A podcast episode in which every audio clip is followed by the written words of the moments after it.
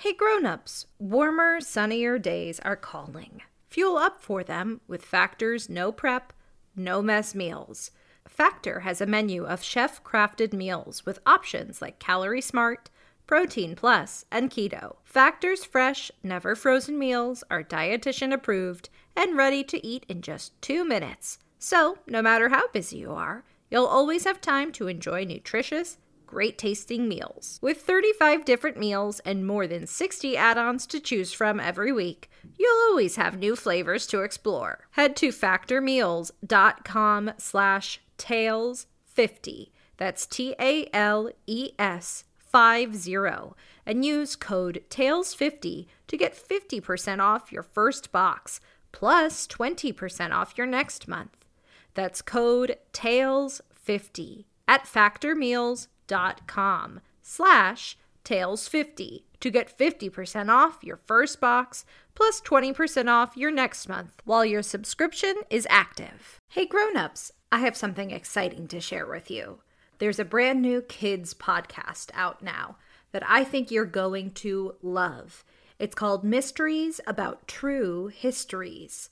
This show is perfect if you love adventures, solving riddles, and maybe even some wacky math problems. But I need a little help from some new friends to tell you more. Max and Molly, take it away. From the creators of Who Smarted, Starglow Media, comes a brand new podcast called Mysteries About True Histories. Uh, does that sound serious enough? Uh, Max, we only have 30 seconds for this promo. Just tell them how your mysterious aunt recruited us into a secret order of problem solvers who travel time and have epic adventures. I don't have to. You just did. Catch new episodes of Mysteries About True Histories every Thursday on Apple Podcasts or wherever you listen to podcasts. Hey, Tailblazers, I'm Rebecca Cunningham, and this is Girl Tales, a kids podcast of feminist stories for a new generation. Before we get started, I'd like to send a very special shout out to Mara Edwards. Mara, thank you so much for listening to Girl Tales. Grown Ups Girl Tales is brought to you by families like yours. If you'd like to hear your child's name at the top of our next episode, or if you would like me to wish them a happy birthday, head to patreon.com slash girltales and donate today. Now on to our episode. This is Merlin and the Dragons by Danny Martinek. Enjoy!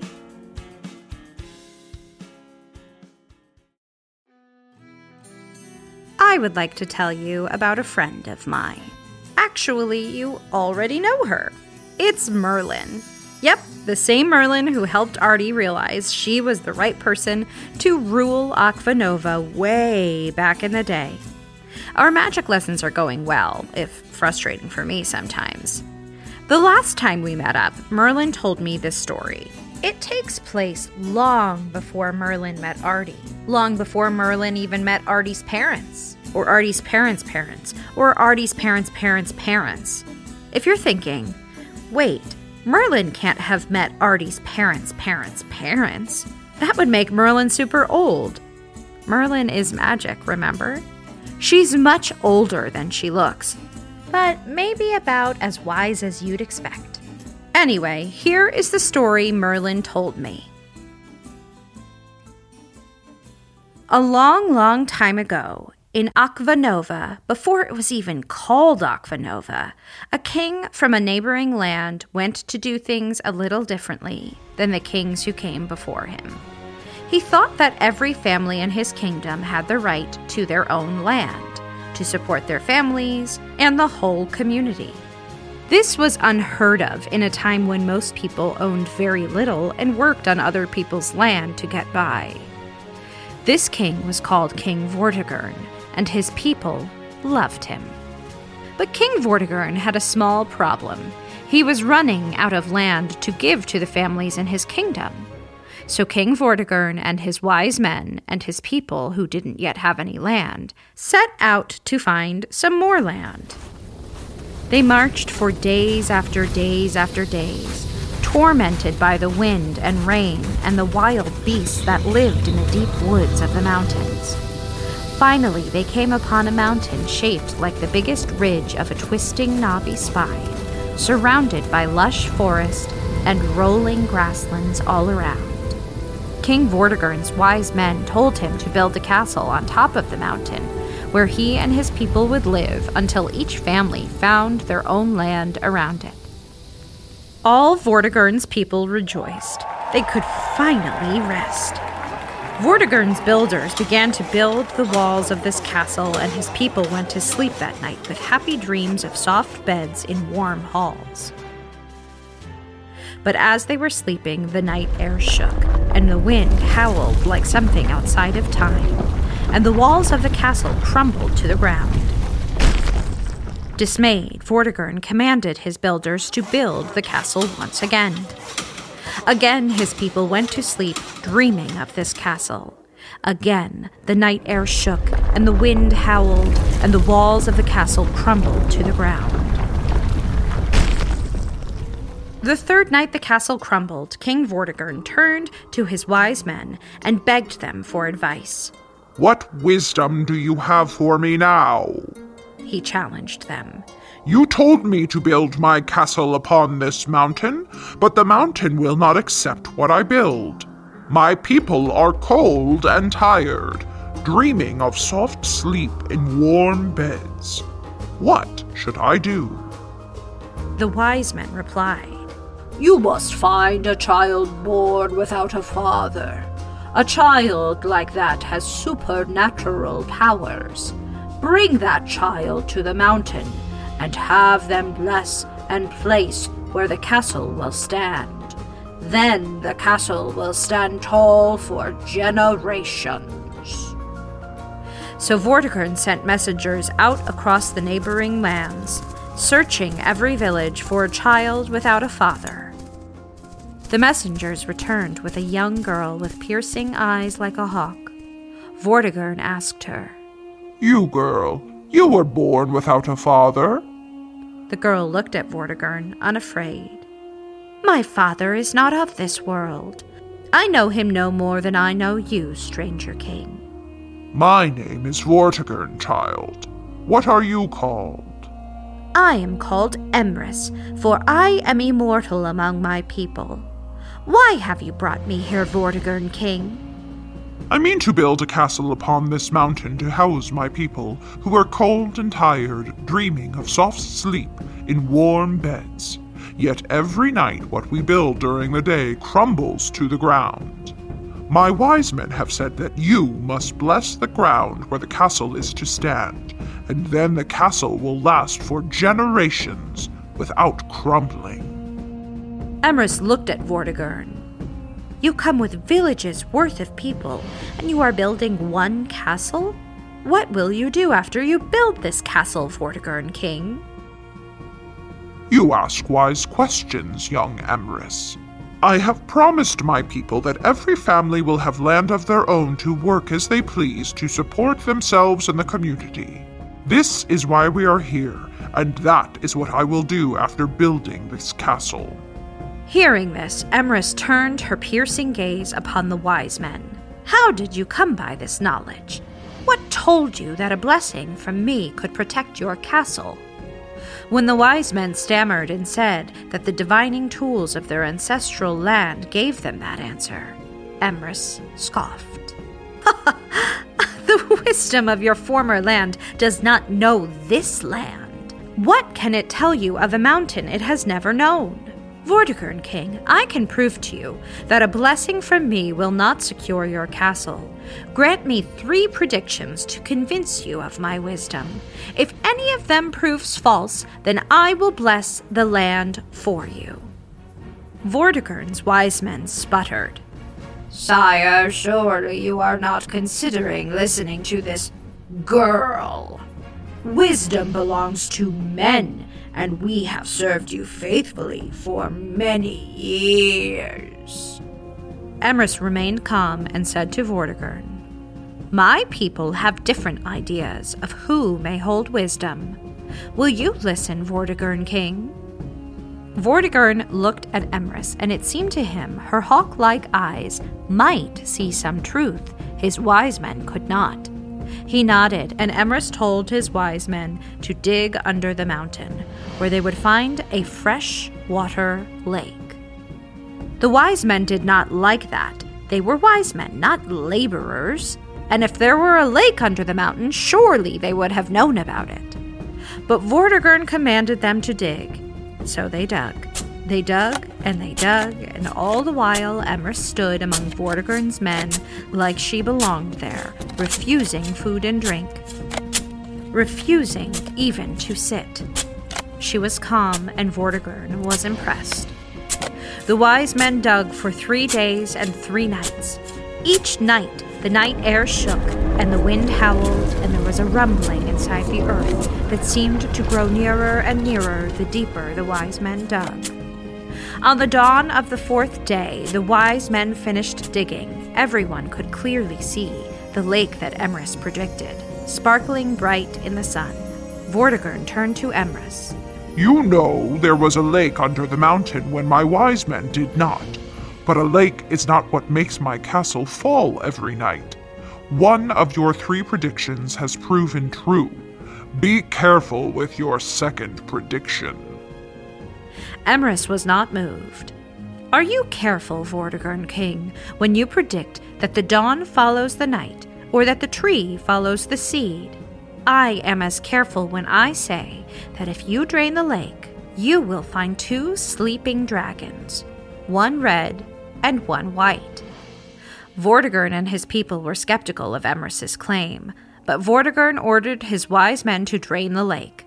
The wise men did not like that. They had no way to drain the lake except their drinking vessels. Draining the lake would take time that they did not have. And if there were dragons sleeping under the lake, surely they would have known about it. The wise men shrunk back under the stern gaze of their king. We must take the time to drain the lake nevertheless. I am bound by honor to give this girl three chances to prove her wisdom to me. Since you were the ones to demand she bless my castle grounds, you must be the ones to put her claims to the test. So the wise men drained the lake. It took time. It took more time than you think it could possibly take. Remember, they were working with drinking cups. It took enough time for the rain to come and refill the lake past the level the wise men had drained it. Enough time for the wind to turn bitterly cold, and Vortigern's people to begin the dream of soft beds in warm halls even during the brightest light of day. Enough time for Vortigern to stand with Emrys and talk with her, Enough time for him to discover that the king and the girl actually got along quite well, and that it would wound his heart if she were to simply bless the land and leave. Vortigern started to hope that Emrys's three predictions all proved correct, but he kept it to himself. He would not abandon his people to the wilds of the mountain without shelter. The land had to be blessed. Within all the time it took to drain the lake, Emrys refused food and drink, refusing even to sit. Truth will keep me alive longer than the bread and wine of men, Vortigern King. And as you know, my father is not of this world. I will wait exactly as I am until the truth of my words releases me. Finally, the wise men finished draining the lake. There, for all to see, were two dragons, red and white, sleeping in the lake bed, curled around each other like two halves of a coin. Vortigern turned to Emrys. You knew there were dragons, red and white, sleeping at the bottom of the lake, under the mountain, when my wise men did not. But sleeping dragons are not what makes my castle fall every night. Two of your three predictions have proven true. Wanting in his heart to release Emrys from her promise, but bound by his duty to his people to continue, Vortigern said to Emrys, Be careful with your third prediction. Emrys met his gaze, unafraid. Are you careful, Vortigern King, when you predict that old age follows youth, or that the hen follows the egg? I am as careful when I say that if you wait until night, you will see the two dragons battle each other, and you will see the red drive the white away from the lake. After you see this happen with your own eyes, I will tell you why this happens. So Vortigern and his people waited until night. It wasn't that hard. They had been waiting for as long as it took to uncover the lake, and then as long as it took to uncover the dragons. One more day passed in a blink. That night, before the astonished eyes of the people, the dragons awoke and began to battle. The white dragon pressed its attack. It drove the red dragon back to the edge of the drained lake once, twice. A third time, the white dragon pushed the red dragon nearly to the edge of the lake. But all of a sudden, the red dragon turned and came at the white dragon with new determination. The white dragon hauled itself past the edge of the lake and over the side of the mountain, defeated. The red dragon roared its victory, then curled up in the sandy pit of the drained lake to sleep, once more as the dawn broke. Vortigern and his men stood stunned. Emrys was right about everything. Vortigern turned to Emrys, who had been standing calm and still this whole time. He turned to this girl who had seen through the heart of a mountain and said, You promised to tell me why the dragons fought, and why the red dragon won. And Emrys replied, So I did. The dragons represent the peoples of this land. The red dragon was here first. Its people, my people, have taken care of this land for generations beyond memory. The white dragon came here after eating the red dragon's prey and scorching the red dragon's grass and invading the red dragon's lake. The red dragon knows the white dragon wants all of the land for itself, leaving none for the red dragon. So every night they fight to see which will claim the lake and every day they sleep and regain their strength for the next battle. No matter the outcome of this battle, they fight again, each night. And here Emrys seemed to Vortigern to become somehow larger than she was, and glow with a light from within. She seemed to him like the noblest ruler he had ever known, like something he had only heard of from ancient stories. And in a calm yet stern voice, she told him the red dragon is of my people, and the white dragon is of your people. I knew how this battle would end because I know these dragons and I know this land, so I see them more clearly than you can.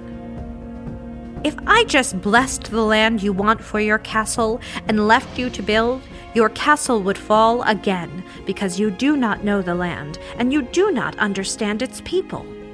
You think only of yourself and your people. And Vortigern felt ashamed, because he knew this was true. In his excitement to give his people the land that would help him thrive, he had not thought at all about the people who already lived on this land, and how his actions would affect them. He could not see a way to resolve this that would benefit both his people and Emrys's. Emrys, seeing Vortigern's dismay, continued. There are many peoples of the White Dragon. If I refuse to help you, more will come, and those who come after might not listen as you have. But if I teach you and we learn together, we might grow like the knotty thorn bush that protects its dearest flowers from the swooping birds and prowling fox. I have never seen a night where the red dragon and the white dragon do not battle, but that does not mean a night like that can never be. And there, Emrys, who had not a scrap of food or a drop of water, nor even sat down since she was brought before him, extended her small hand to the stranger king, meeting his eyes fearlessly. My father is not of this world. My mother is a human woman of the village where you found me. I love her as I love all my people, and as I love this land. Vow to treat my people with peace in your heart and honor in your deeds, so my people do not suffer as your people thrive. Let your wise men learn our ways and teach me yours, and honor my wisdom into the future as you have done here. If you swear to all this, I will be your court sorcerer and share my wisdom as long as you live, Vortigern King. Vortigern was once again struck by this girl whose knowledge was greater than his most learned advisers, and whose wisdom was greater still. He took her hand with respect and said, I swear these things to you, child. I shall treat your people with peace in my heart and honor in my deeds. My wise men shall learn your ways and teach you ours, and I shall honor your wisdom for the rest of my days, so that together the people of the red and white dragons may learn to thrive upon this land. Here he looked into her eyes as sharp as any hawk's, and the king said, If you will accept a name from me, I'll call you Merlin, for your wisdom pierces the shrouds of mystery like the gaze of that fearless bird. Emrys smiled and said, I have a name already. I will not throw it away nor let you erase it. But I will allow you to add to it. You may call me Merlin Emrys. I think I like the sound of that, Vortigern King. And that's how Merlin not only got the name we know her by today, but proved her ability to see the truth of the mortal heart. This would serve her well in her far future, with another ruler we all know and in many adventures in between.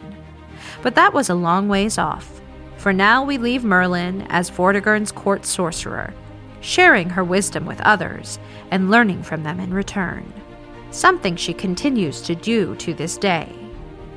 Speaking of learning, if any of our listeners want to join me for magic lessons and the occasional story with Merlin, join us down at Freshwater Lake. The dragons have chilled out a lot over the years and mostly get along.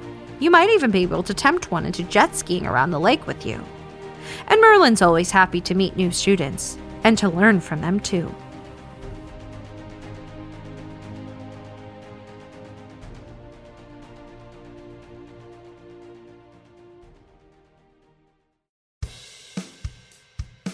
That was Merlin and the Dragons by Danny Martinek, produced by Tessa Flannery, executive produced and performed by me, Rebecca Cunningham.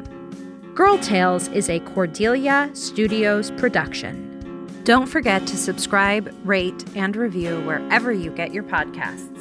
And if you love this story, share it with a friend. Grown-ups, you can find us on Instagram and Facebook. Oh, and remember, I believe in you.